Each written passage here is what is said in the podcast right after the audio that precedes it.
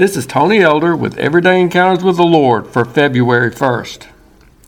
Some years back, before GPS was so common, one of the members of my church accompanied me on a quick trip into Tennessee for a meeting with a few other pastors and laymen.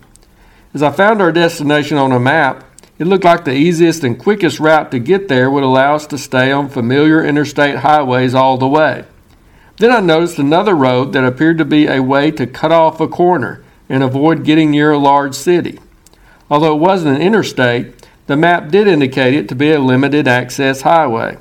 But as I looked more closely, I noticed that the line representing that road had a few gaps in it, possibly communicating the fact that the road wasn't yet completed. With the temptation of saving a little time and a few miles dangling in front of us, my passenger and I debated on whether to take a chance on exploring that different route.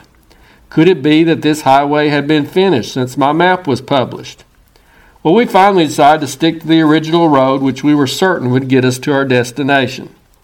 On the return trip, we happened to stop to eat at a place near where that other road crossed the interstate. My passenger asked one of the restaurant workers about that route. We were told that the highway was not completed and only local traffic could go that direction. So if we had tried to follow that way, we would have eventually hit a dead end.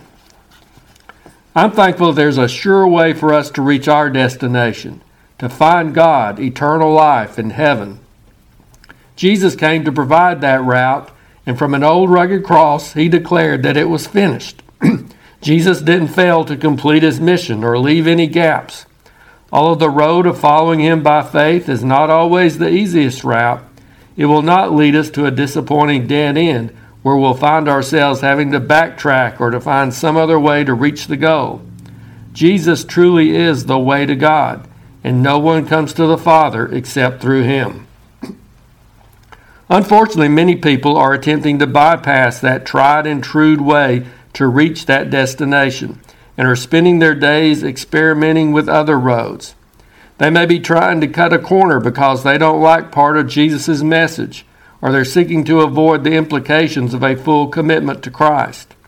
Some might be searching for an easier road, or one that's more acceptable to the world in which we live today. Or maybe they think they know better about spiritual matters than an old, outdated map book that was written thousands of years ago. Many roads look inviting. They may appear to lead in the right direction. They can hold promises of peace, joy, and a right relationship with the Creator. And some of those roads may seem to deliver on those promises for a while, but eventually they all lead to a dead end. None of them can complete the journey to a reconciled relationship with God and everlasting life with Him in heaven.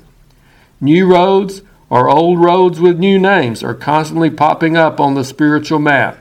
But don't be deceived into thinking that they're going to get you to God and to heaven apart from Christ. Upon closer examination, None of them can help you complete that journey. The way of grace and salvation that Jesus provided through his life, death, and resurrection is still the only road leading to that glorious destination. If you're interested, Everyday Encounters with the Lord is available in both book and ebook formats. And now I pray that you'll encounter the Lord today in your own everyday experiences.